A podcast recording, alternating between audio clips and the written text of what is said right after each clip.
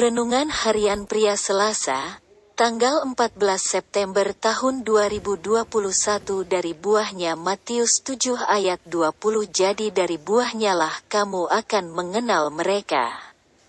Di dalam Matius 7 ayat 15 sampai 20.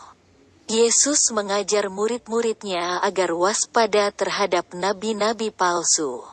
Nabi-nabi palsu sudah ada di dalam Perjanjian Lama, dan pada saat Yesus ada di bumi pada waktu itu, Yesus mengatakan bahwa mereka datang seperti domba, tetapi sebenarnya mereka adalah serigala yang buas. Sampai sekarang pun nabi-nabi palsu itu juga ada di seluruh dunia. Itulah yang ditulis oleh Rasul Yohanes di dalam suratnya. Sebab banyak nabi-nabi palsu yang telah muncul dan pergi ke seluruh dunia. 1 Yohanes 4 ayat 1b.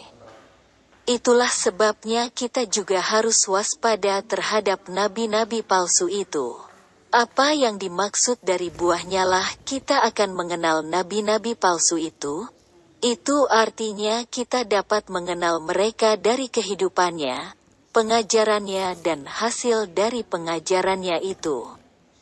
Pengajaran-pengajaran dari nabi-nabi palsu selalu berpusat pada dirinya sendiri dan membawa orang-orang lain kepada dirinya sendiri.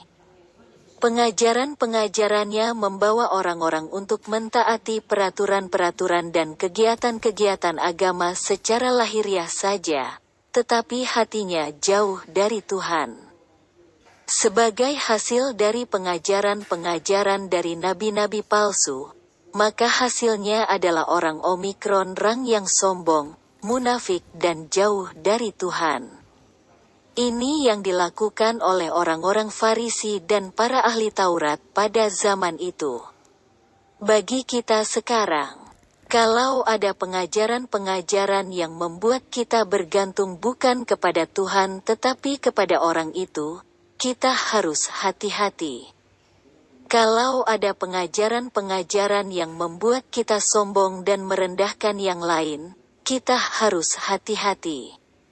Kalau ada pengajaran yang membuat kita taat tetapi secara lahiriah saja, sedangkan hati kita menjauh dari Tuhan, maka kita harus hati-hati.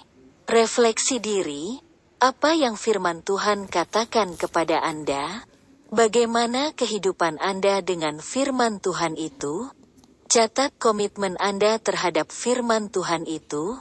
Doakan komitmen Anda itu, pengakuan imanku, di dalam Kristus saya diberikan hikmat oleh Tuhan untuk menolak setiap ajaran-ajaran yang salah.